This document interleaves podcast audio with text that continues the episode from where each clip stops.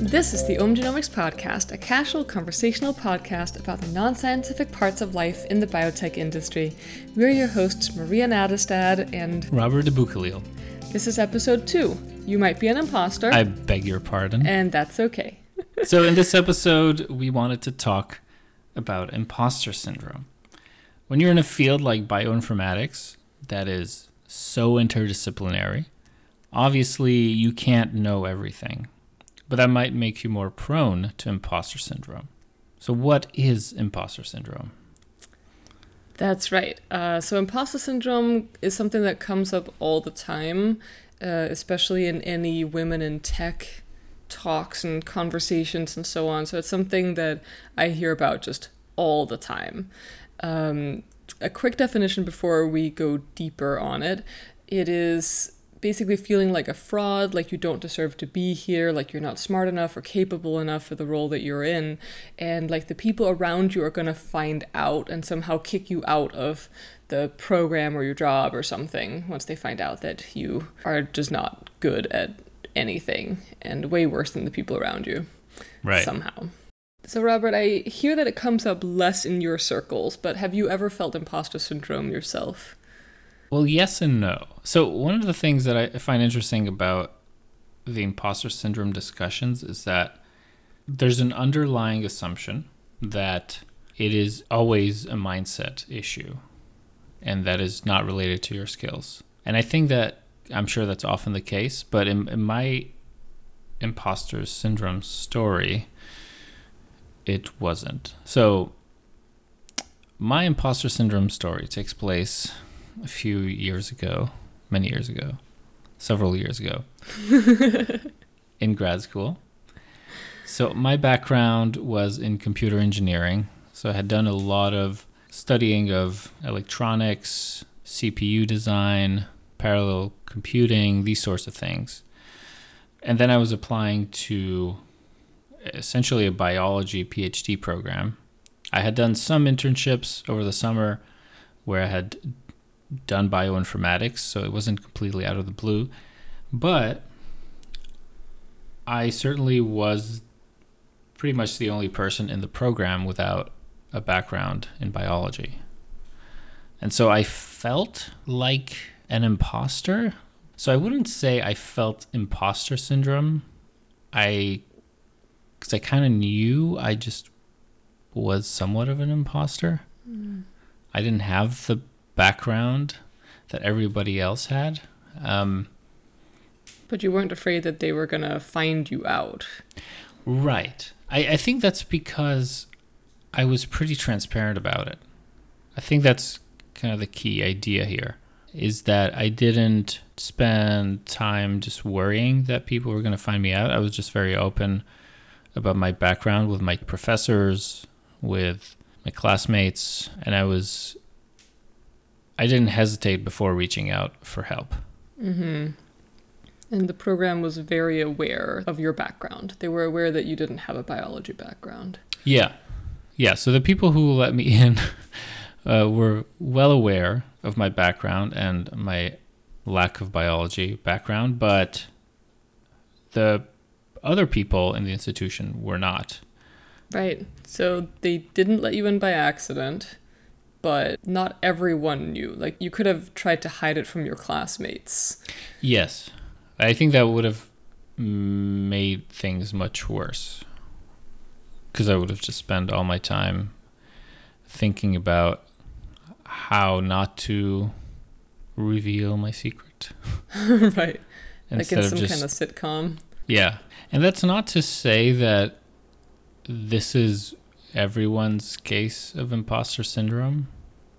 I think the reason why I didn't feel like an imposter is because it was so clear cut. Mm-hmm. I didn't have a background in the field. Obviously, it wasn't going to be easy. Right. Yeah, I think when we've talked about imposter syndrome in the past, because I've heard of it once again from some talk, you were often saying really? I mean, why would you feel like an imposter? Can't you just tell, like, whether you are capable enough? But you're just like, oh, if they let me in to the program by accident, well, that's clearly their fault.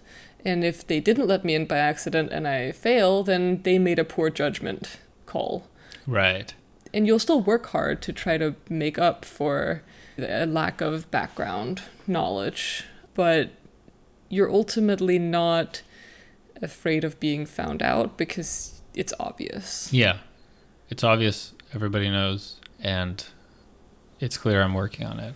Yeah, I, I think it, that one is a really interesting case because women I have heard from who have imposter syndrome have had it over a lot less than the very clear case that Yeah. you have in your story.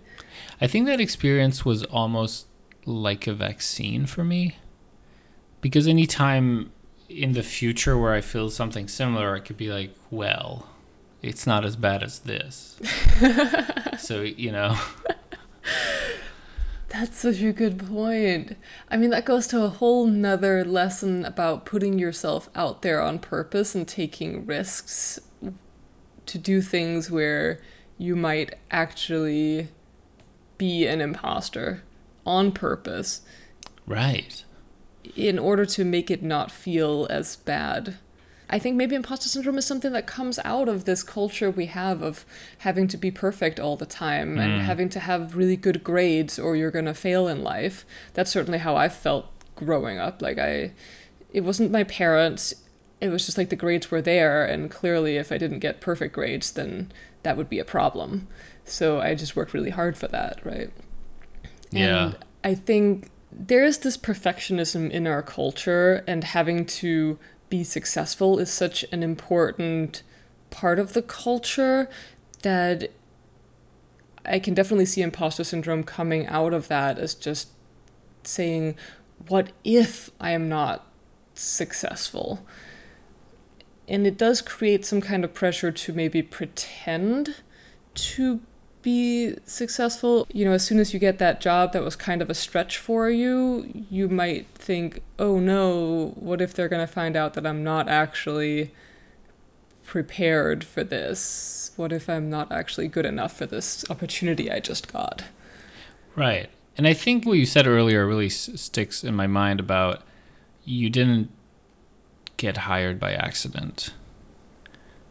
It's really hard to BS your way through a job interview mm-hmm. and still get in. So if you if you got in, you most likely belong there, mm-hmm. assuming you didn't lie in the interviews. But Right.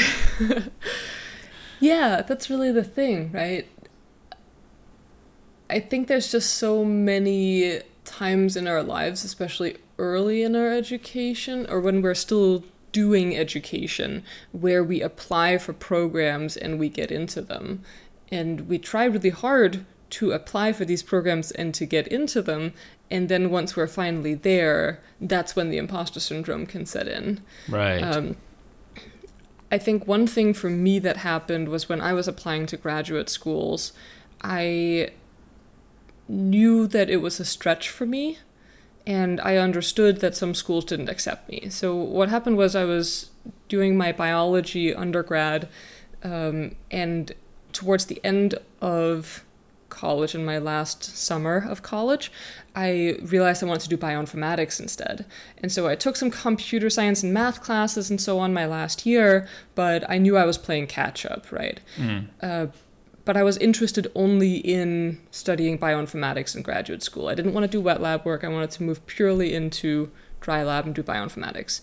So I applied to great schools, knowing that I only wanted to do a graduate degree if I got into what I would consider a great school. Because Right. otherwise, ah, I should just look at plan B and like try to get a job or something. I was kind of on the fence about whether I wanted to do grad school at all. So I only applied to uh, what I would consider like the top 10 schools I could find.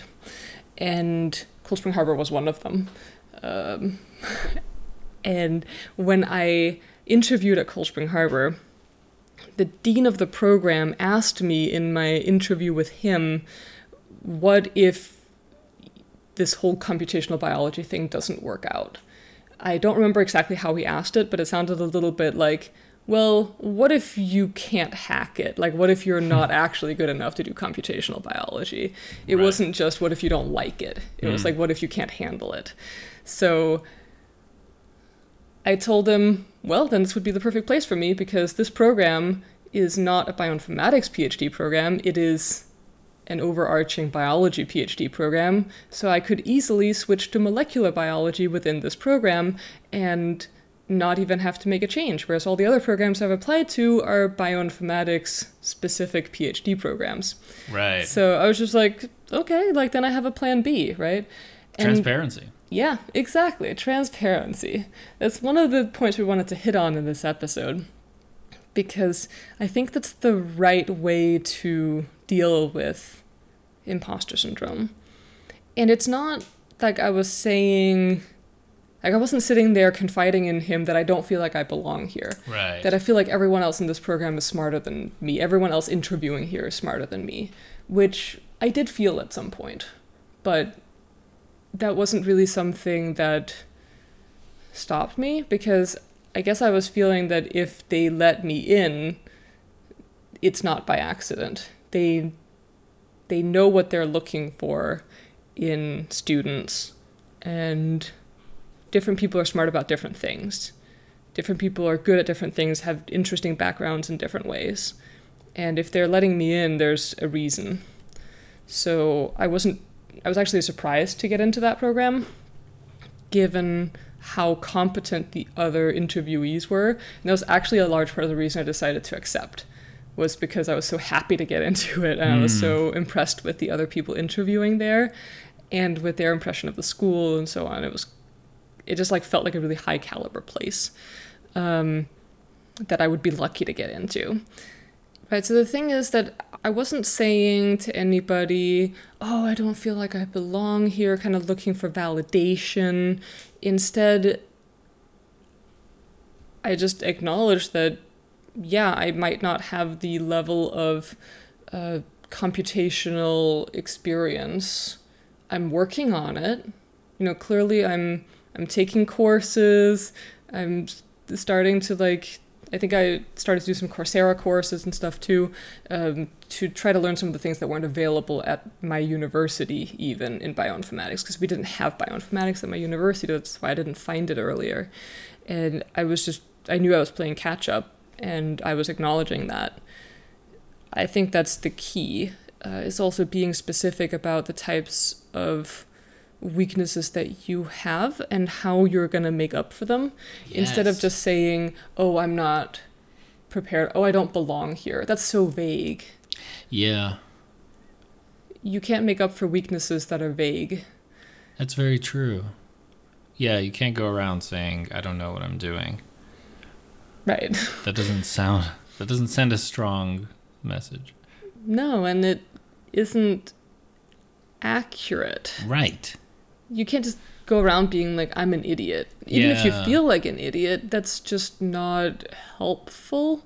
Yeah, and if you keep telling yourself that, it eats at you. Yeah. You're if you're walking around being afraid to be found out constantly, it doesn't help anyone. It doesn't make up for any of your weaknesses. It doesn't help you learn. In fact, I think it really hurts learning. Um, there are definitely times that I've been more self conscious of things I didn't understand. Uh, in fact, this happens often at work where there are people who I'm around that are very smart about either machine learning or this deep level of mathematical and statistical knowledge Hmm. that I just am nowhere near and I cannot understand most of what they're talking about. And it's easy to get in your head in those types of situations and think, wow, I have no idea what's going on. I clearly don't belong here. And you can get distracted by that. Right. I think what helps me in those situations is knowing that I do have some expertise that I that my team needs, which is not necessarily something that everybody else has. I might think that the things that they know are more advanced than what I know, but I still have Right. something to contribute. Yeah. And I feel like as you get more senior in your career and you have a larger number of things that you could point at that you've built, I feel like it gets a little bit easier to be transparent about what you do know and what you don't know. Yeah, absolutely.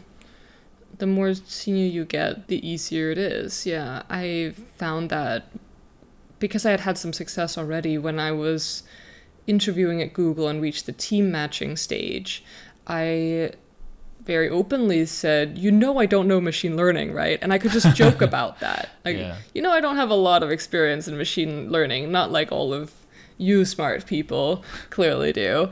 And they're just like, "Yeah, I we know that." And you know, we expect that you'll probably grow in that area when you join our team, but ultimately we want you for your genomics and visualization expertise, not because you're an expert in machine learning. We have those already. right? Yeah. We already have experts in machine learning. Google's crawling with them. And there's just, you know, that's not what they needed from me. So I do think that it it helped me cuz you know, clearly as I was joking about it during team matching, I was I was kind of like making sure that they knew because I don't want to walk into a situation where they expect me to be an expert in machine learning and get Yeah. disappointed. Right. So I do want to be open with them about it. And joking about it was a good way to go, I think. Um, just for me to clear that out of my mind so that I don't have to get in my head about it later. I had another story about interviewing at grad schools where I was interviewing at Redacted and they gave us a algorithms test I'm sorry, what? on paper a one hour test asking us questions about algorithms that have that are not even biology problems. It was things like you have a line of coins and there's a game where you have to pick a coin from either the left side or the right side of this line Okay. of coins and can you be guaranteed to have a higher total value of coins if you get to pick first and i had to come up with an algorithm for determining this and explain my answer and things like this and so i had just taken intro to computer science right. and was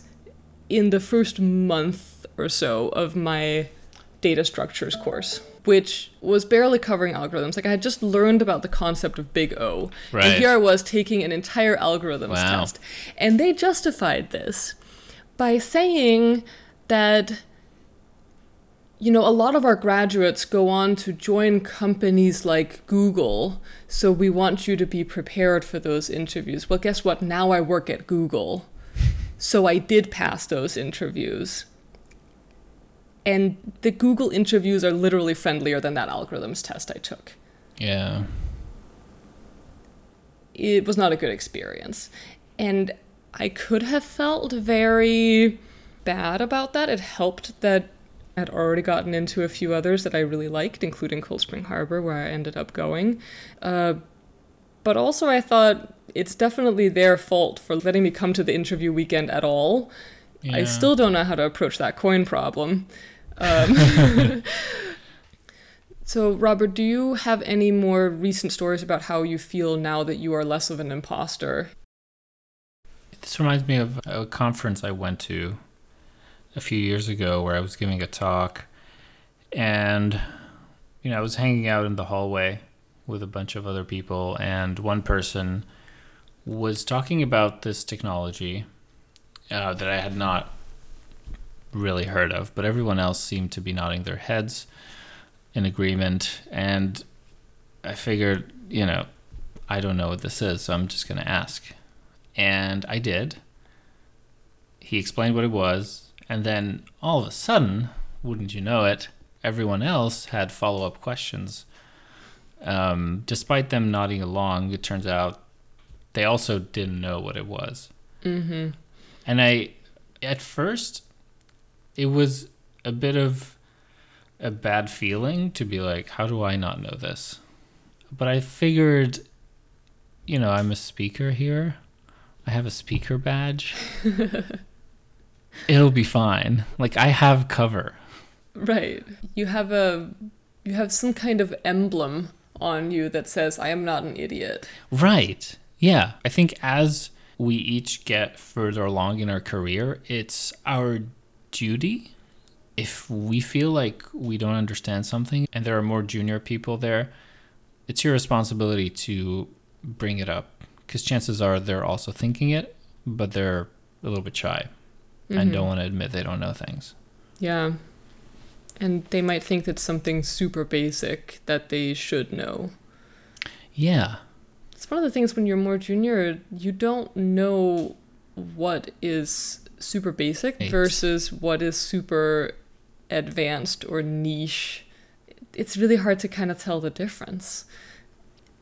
That also gets into this point of being able to accurately evaluate your own skill level.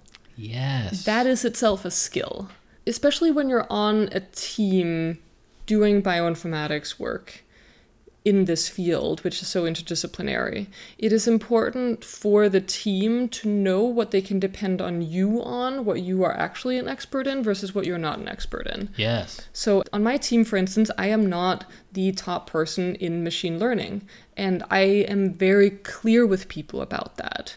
I might joke about it a little bit once in a while when I'm talking to one of my teammates who knows way more about machine learning, and I I will always preface what I'm saying because I've been the tech lead on the team. So I know that if I make suggestions, they'll think, oh, Maria said this, I should do this. So I'm very right. careful to kind of preface that I don't actually know what I'm talking about. And I joke about that, and then I give a vague idea based on something I heard somewhere, and sometimes it still actually helps. So I don't have to completely keep my mouth shut. I think if I didn't know my skill level accurately, I could get my team going on a wild goose chase. Mm. We can work together better, knowing each other's strengths and weaknesses, areas of expertise, and areas in which we want to learn more. Right. And I think it's really important to hone that skill of being able to tell what you're good at and what you're not. Because I feel like, almost by definition, if you have imposter syndrome, usually it's because you have a mismatched view of what you do know. So the way to solve imposter syndrome is not to just tell yourself everyone feels imposter syndrome, but to get an accurate appraisal of your skill level. Yeah, exactly. And I think you need to have people in your life or in, in your job who you can trust. Mm. You can ask for feedback and trust their opinion and that they're not just telling you everything's fine. Mm-hmm. Yeah, if you come to your manager and just say, "Oh, I'm feeling imposter syndrome," yeah, that does not help. the The only response there is, "What? No, you're not an imposter." There's just the conversation ends there, and so, like you mentioned earlier, you have to bring the specifics. Mm-hmm. Yeah. Say, I don't feel like I'm strong enough in this particular area. How would you recommend I could improve on that point? Yeah. Now that is a conversation worth having. Yeah, totally. I think it's also worth making sure that you continue to challenge yourself. We don't want to end up in a state where everything we do feels comfortable, like we've done it multiple times before. We know exactly what we're doing. I think when you're in a scientific field, that's just not good enough. Like, we should be challenging ourselves to go out of our comfort zone more often. Mm. Otherwise, there's no innovation. True. I think it's easy after you have been on the cutting edge for a while to take a step back and just rely on the skills that you built. For instance, right after you've gotten out of school, any educational program is probably pushing you to learn a lot of new things. Mm-hmm.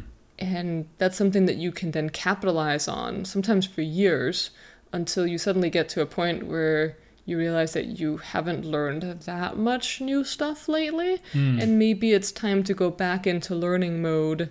Um, we talk about this in machine learning as explore versus exploit. You want to spend some time exploring the environment. Let's say like you're just like a squirrel looking for food or something, right? You want to spend some time going into new areas looking for new trees with good nuts on them, but you also want to spend some time harvesting the nuts that you found already.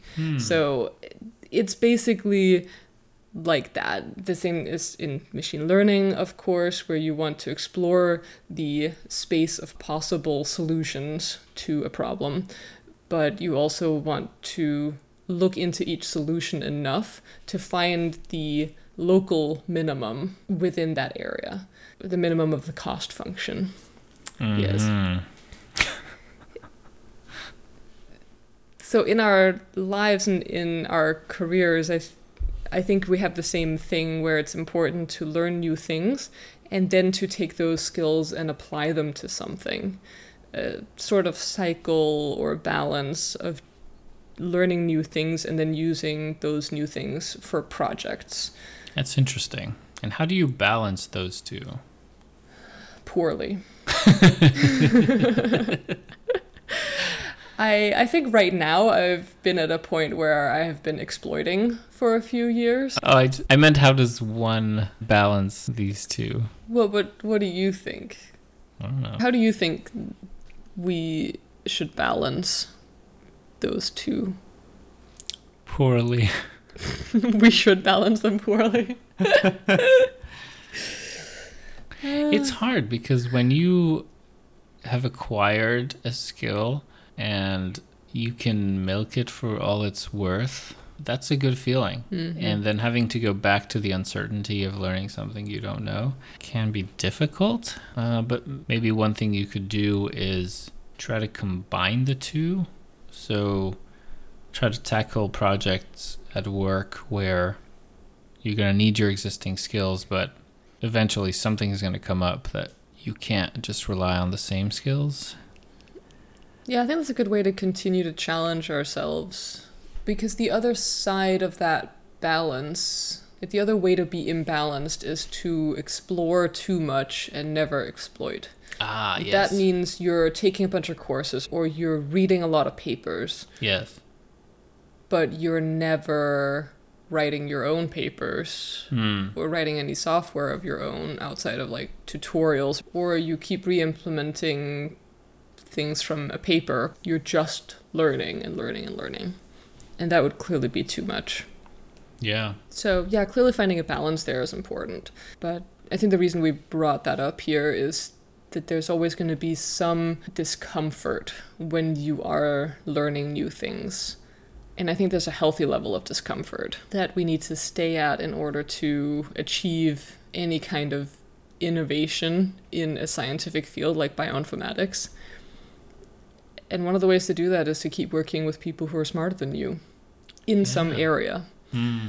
So, you know, you might say, oh, but that's where I feel imposter syndrome. Well, embrace it, right? Embrace the feeling of not being the smartest person in the room. Right. And maybe realize that there is no smartest person in the room Yes. because it's not a continuum where you go from 0 to 100. It's there's a million axes on which different people are experts in different things. Yeah, exactly. Now, it's good if you do have something to contribute where you are at least pretty good at something. So there's a balance there. Yes. I'm not going to go work at CERN. I have nothing to contribute at CERN, you know?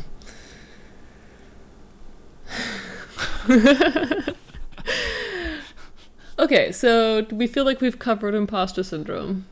Yes. Totally. Case closed.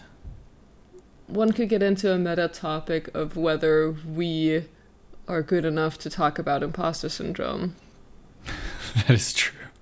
Are we actually qualified to talk Well. about this? Let's apply our own advice here and be transparent that we are not qualified. Cool. So we done? Yep. I okay. think so.